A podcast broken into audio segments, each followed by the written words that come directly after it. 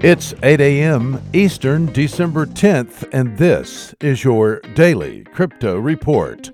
Bitcoin up 1% at $3,551. XRP down 1% at 31 cents.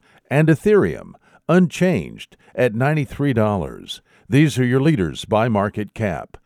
Top gainers in the last 24 hours District 0x up 12%.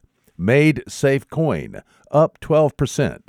EOS up 9%. Today's news. What is the state of cryptocurrency? Carol Goforth is a law professor at the University of Arkansas School of Law. She says regulatory overreach is crippling the cryptocurrency sector of the U.S. economy. Goforth points out that, quote, Overlapping regulation is produced by a multitude of distinct agencies with different missions and priorities. Unquote. This has resulted in a, quote, confusing mix of classifications and requirements, unquote, for crypto assets. Goforth noted there are four federal agencies in the U.S. which regulate crypto assets to a certain degree the Securities and Exchange Commission, the Commodities Futures Trading Commission, the Financial Crimes Enforcement Network, and the Internal Revenue Service.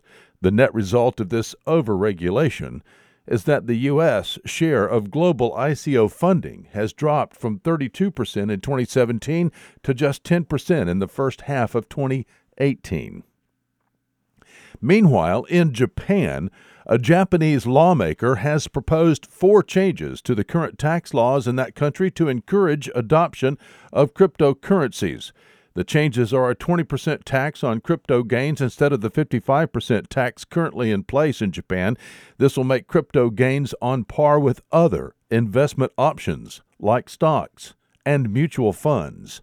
Secondly, a system of loss carry forward for cryptocurrencies, allowing losses in crypto in one year to be carried forward to another calendar year.